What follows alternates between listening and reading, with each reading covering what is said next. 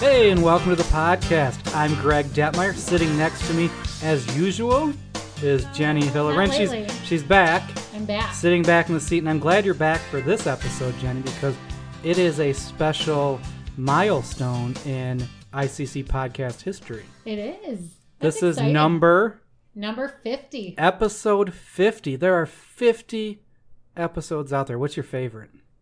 Uh, Um, well, it's the series. Mine would be the series on mindset. Yeah, that's up, where I up until, you know, this one today, right? possibly. We'll see how We'll see see. how it folds out. Yeah. I was gonna say the mindset series was one of my favorites as well. So However, our Christmas episodes, the mini cast, those could potentially be my favorite too. Yeah, no. Yeah, the Christmas episodes. More people listen to them than we than than you would think. Those I have a. I, I think people like to laugh. I think the uh, market went up for uh, nativity sets this, this Plastic past year. Red-necked nativity scenes. Yeah, yeah. yeah, absolutely. Well, Jenny, you are peppy and excited. You are clearly not burnt out. I am not burnt out. And that's going to be our topic for the next two episodes. So we're going to start this today and we're going to finish it with our next episode. We have a guest with us as well because, Jenny, we're not experts on burnout. We are not experts on burnout. And our guest would probably say he is not either, but he's done a little research into it. he has a little bit more knowledge behind the the idea of burnout. So Dan Butler is back with us, and he was with us earlier on an episode. They need us now more than ever. Dan is a principal at Epworth Elementary, and you may know the name from the Iowa Ed Chat Twitter chat on Sunday night. So Dan, how are you doing? I'm doing great. Thanks for having me. I'm- Welcome. I well, thank you. I'm honored to be back for episode 50. This by far is my favorite episode so far. A close second, though the Christmas episode. There's no doubt about that. 2016 or 17? episode? Well, I would say 2017 because you guys constantly just get better. Continual growth. Okay, and then that was the one that went into cheese curds. So That did, you, yes. you know it's going to be good. Dan, could you tell us a little bit about how you came about the subject of teacher burnout? So I'm in a, uh, a doctoral program at UNI, and I had to do a final project uh, back in February. I was thinking of something to do and just talking with my professor, and basically it was a wide open assignment. He said you can write really about anything you want, but you need to really dig into the scientific research behind it. And uh, what do you think? So as we got brainstorming, we talked about. He's like, "Well, what do you think about teacher burnout?" And I got thinking about the work that we do within our district related to positive psychology and workplace engagement. Well, obviously, the opposite of engagement would be burnout.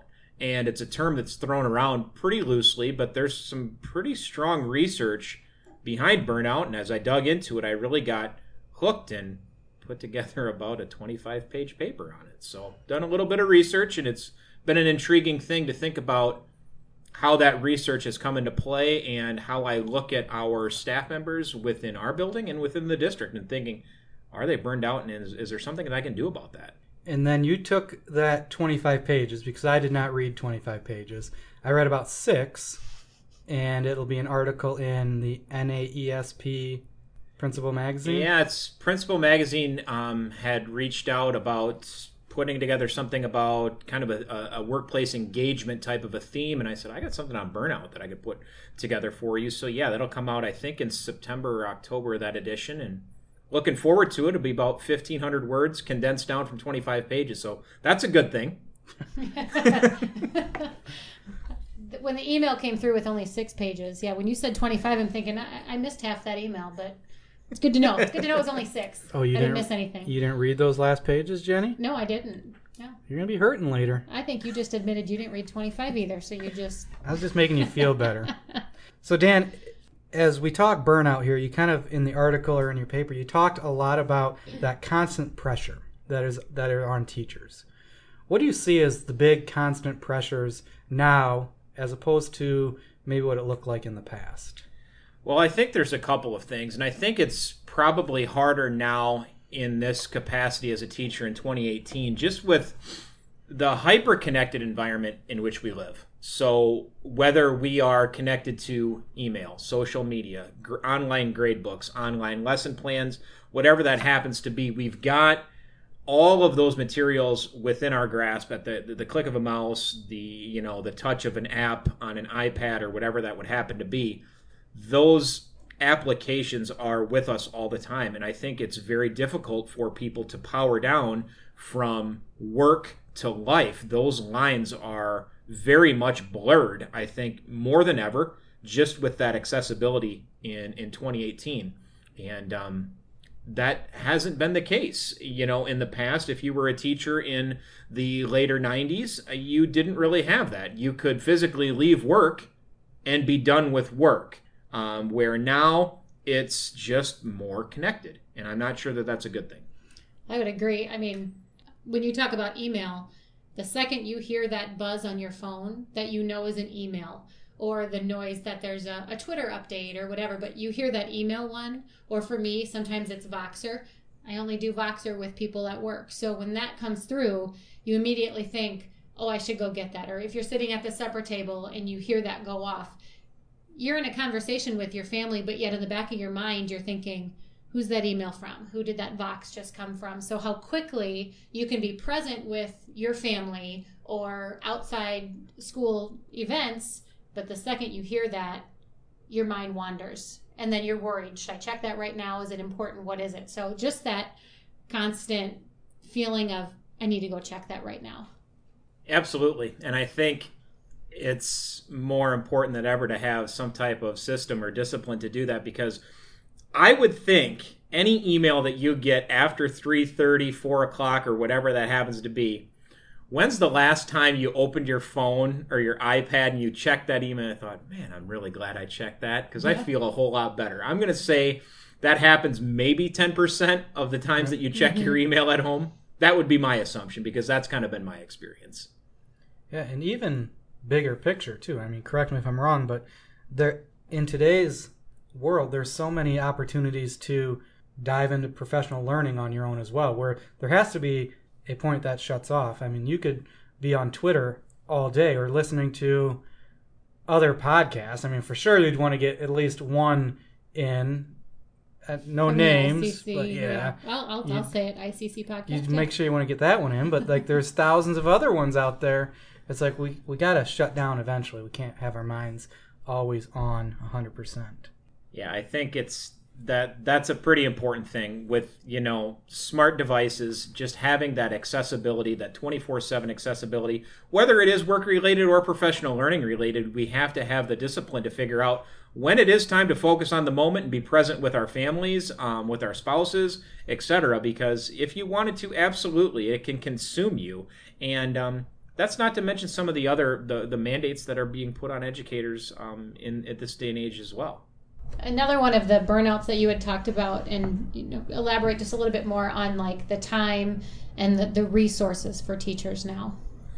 Well i think about just different federal mandates um, mandates coming from the state mandates that we put into place locally. It seems that we continue to add more things to our curricular areas and we're not taking anything away. Our plates are full and we just keep piling it on, whether that's an early literacy initiative coming from the state, whether that's a new curriculum adoption, whether that's different technology pieces that we're putting into play, but those things just continue to get added and I think as I wrote and researched this article looking at the work some of the work of jamie vollmer and uh, his book schools Can, cannot do it alone is the book that he wrote oh, back in 2000 something. Anyway in a piece of his book he talked about all of the different things that have been added to the plates of educators by decade whether that's bullying prevention PBIS initiatives, peer conflict resolution, trauma informed care, technology driven initiatives, giving multimedia presentations, whatever that happens to be, all these different things by decade that have been added on. And literally, there's been not one minute added to the instructional day in a hundred years of school. I don't know. So that causes that feeling of there's too much to do and not enough resource to get that done. And then the research of you know Christina Maslach and uh, Michael Leiter, which I'm basing a lot of my thoughts and uh, um, thinking on, um, is that that that's a real deal. Work overload is a real issue. Too much to do, not enough resource to get it done. And then I would assume the issue's compounded when you look at other things that kind of lead to burnout, where if you're if you're given initiatives and you have lack of voice or you don't have any autonomy to make the decisions that you need to make, it would just make it even harder.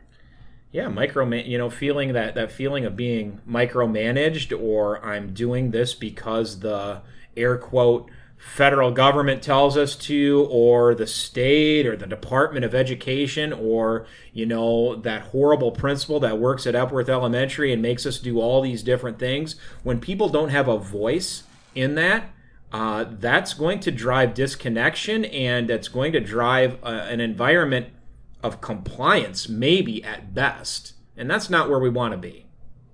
I think another part of it too and i think for those teachers who you know, these are all the things that you have to do. So here's here's everything in your day that you have to try to fit in. That doesn't take into account the needs of the students within your classroom. So on top of everything now that I have on my mind that I need to get done, you know, when you have classrooms that maybe have a little bit more behavior issues or things like that, how that can also throw off because then that sets back what you know you have to get done because you're handling behavior or you're dealing with other things within the classroom that it just keeps getting piled on. So the workload, the time, and all of that. And now you have potentially 20 to 25 students in your classroom that all have different needs. Absolutely. And I think, like we talked about just a few minutes ago, it comes back to all of the things that you have to do and not enough time or resource to get mm-hmm. that done, whether that resource includes time, whether that resource includes support, whatever that happens to be. You've got all of this stuff on the plate, but you're like a hamster on a wheel. You keep moving, but you're not going anywhere. You're a rocking horse. You're moving back and forth, but you're not moving forward. And that that that's going to be a huge contributing factor to getting burned out. You're experiencing those feelings for an extended period of time. You are at a high risk to burn out. You, you talked a little bit too about insufficient re- rewards and like lack of feedback, which really, in a sense, goes into what you're doing is being seen and noticed. If that's missing, another leading cause of burnout. Absolutely. You know, insufficient rewards or a lack of recognition, big deal. So, obviously, when we go to work, we work to get paid to uh, provide for our families and things. And, you know, we want to make sure that the job that we're doing, we're getting compensated fairly. So that's step number one. And I mean, Daniel Pink would say that too within his research is, you know what? Let's pay people what is a reasonable wage. Then, then it's not even discussed. It's not even talked about. It's not even a thing. So I do my job. I'm being compensated fairly off the table. Great. Because I'm going to be motivated and driven to do my job. But if there's some disconnect on what you're doing, the hours that you're investing, the work that you're putting into it, and you're not being compensated on what you feel is a fair deal, um, uh, a, a, fair amount of compensation, that's going to be a problem, and that is going to cause some burnout. Now, that's the, the financial side, but getting away from that of just the everyday recognition. Greg, you put all this time into something, you did a project over the past four weeks, and as your principal, as your supervisor, I didn't even recognize that and said, oh, okay, awesome, whatever, but didn't even communicate that to you. Where then directly or indirectly, I'm sending that message to you of what you do doesn't matter. That having that feeling consistently or repeatedly, that's going to cause you to think, well, what the heck am I doing here? Dan doesn't care anyway what I'm doing. Why would I give my best effort? So, just taking the time to acknowledge people, I see you. I see what you're doing, and I definitely appreciate your work that's a pretty big deal. So when we're talking about a lack of recognition, I mean, that could be, you know, financial or rewards and um, awards and different things like that.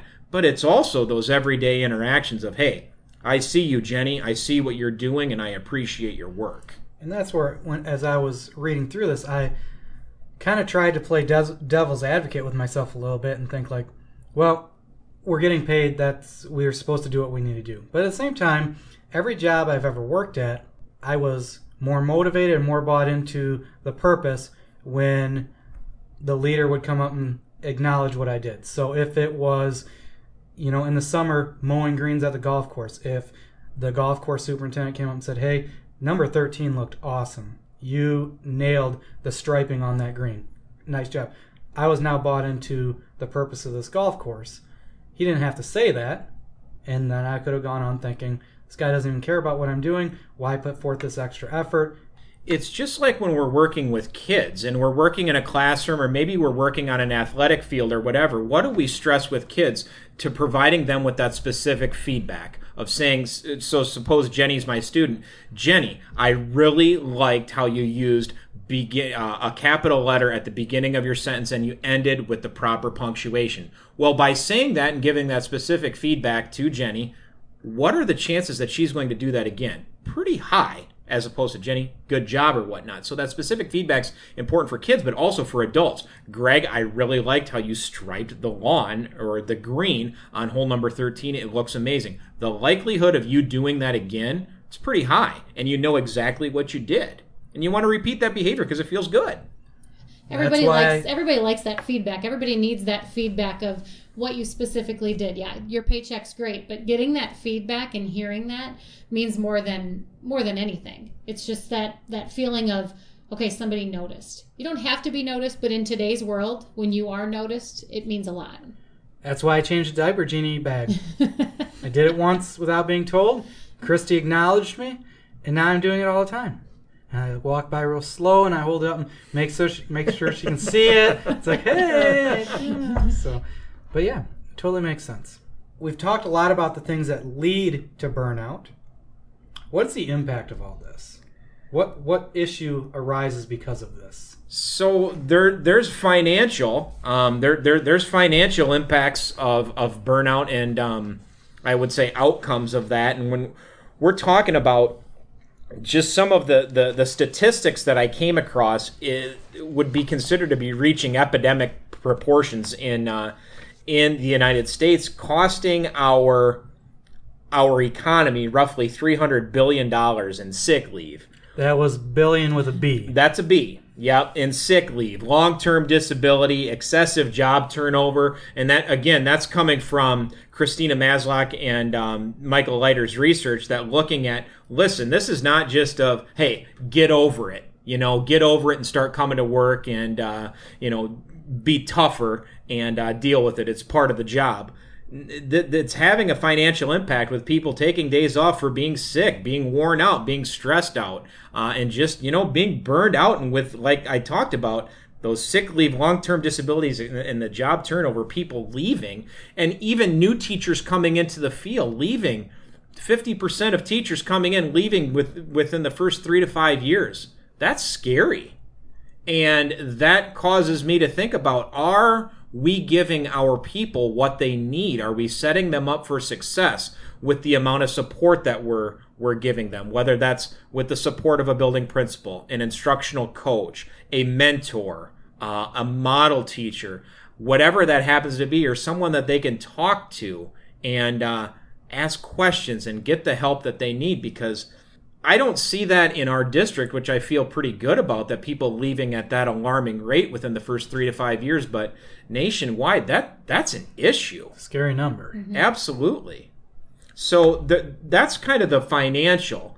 But then, of course, we talk about people like the physical demands and you're experiencing burnout, some of those things, those physical disturbances you can feel, you know, maybe you're not sleeping as well, tension within your body, uh, anxiety, issues within your stomach, uh, gastrointestinal disorders, depression, um, development of poor nutrition. And that's something that we don't talk a lot about a lot, but making sure we're fueling our bodies with the appropriate amount of food and good food, not just diet Mountain Dew all the time, which the guy speaking uh, maybe has a little bit too much of that. And nobody, nobody that's talking right now is drinking one as we speak either. no. But thinking about that and those those physical ailments that people are experiencing from being burned out, you know they're not bringing their best to kids then. If I'm a leader and I'm feeling burned out and I'm physically exhausted, I'm not sleeping, I have poor nutritional habits, and I'm just coming in going through the motions, well, then that impacts the teachers that I'm serving, which ultimately is going to impact the kids that they are serving within the classroom. So it's a pretty important thing to be, be cognizant of that and just being very focused on your own well being. I think that's key because I, I think so often we just tell ourselves, you know, when we leave at the end of the day and we do feel that stress or that anxiety, you know, you leave at the end of the day and you say, oh, tomorrow's going to be, tomorrow's going to be better. Tomorrow's going to be different. But tomorrow isn't better or different because you're still coming back with those, with those worries and anxiety and stresses that it just keeps building up. That, like you said, really being cognizant, writing things down, being more intentional about taking time for yourself. Um, I think that's hard. That's really, really hard for people to do, especially in the fast-paced world that we live in. It's it's hard to take care of yourself. We definitely don't want to be living in a spot where we're just working and focused on the next weekend or the next break or right. the next day and not living in the present. Dan, as you walk through the building as a building principal, how how do you notice burnout, or what do you what do you look for? How can you tell if someone is starting to show signs of burnout? So what I think is I broke it down into kind of four things that I would look for that I think are pretty strong indicators. If I'm seeing these things, there's a chance this person's feeling some uh, some feelings of burnout. So first is the absentee rates. Are people coming to work? And if those absentee rates are climbing to a high level outside of any you know a surgery or something really big within um, the life of someone, but if somebody's missing quite a bit of work that's uncharacteristic, we might want to look into that because it's coming from somewhere. It's coming from somewhere, right? I think another one is just being withdrawn, like withdrawal from group, withdrawal, withdrawal from uh, group. Sorry, I can't speak, but maybe there's a social gathering person's not participating in that. Person's not bringing their best during a collaborative conversation. They just kind of be, seem to take up space. And they're during that lunchtime where they normally eat in the staff lounge and engage and talk and you know um, have a good time with their colleagues maybe they're choosing to eat in their room door shut or whatever that is but you see that withdrawal. Um, and then maybe just feelings of cynicism like some over the top and maybe not over the top, but just feelings of negativity. And you see that someone's very short fused um, outside of normal. Um, maybe noticeably negative. Uh, I think that's something to look for. And then also just a lack of confidence, which is a real thing. I mean, people feeling that they're not effective or they're not getting their job done. And that could very well come from that lack of feedback or that lack of recognition, not knowing where you stand. And I think that's something that's that's real. And losing that confidence or having that feeling like, man, what I'm doing is not making a difference or I'm feeling very ineffective. I think when you see those things, those four things that I just mentioned there, those would be strong indicators that I would look for um, if someone would be on the tip of experiencing some feelings of burnout. So we are all down in the dumps here because this has been some depressing stuff. about teachers having too much, school leaders having too much, all these negative outcomes because of that. Luckily, though, there are some things we can do about this, correct? Absolutely. Ian? Absolutely. But we're going to touch on those next time. How about that for a cliffhanger? That is a good one. Nice so, job. Drop the mic. No. Well, Dan, I want to thank you for coming and sharing your knowledge on this. We appreciate it. Oh, my pleasure. It was great. Anything else from you, Jenny? Nope, you're doing great. You just want me to close it out. You, you missed two days. You're gonna make me do all the work. We're gonna close missed out the 50th anniversary. How do you want to close out the? I mean, this is the 50th show. Do we want to close it out? Just like we do at business as usual. Business. Hey, we have a website. you can check it out, iccpodcast.com. There's all sorts of stuff there. You can check out our 50 episodes.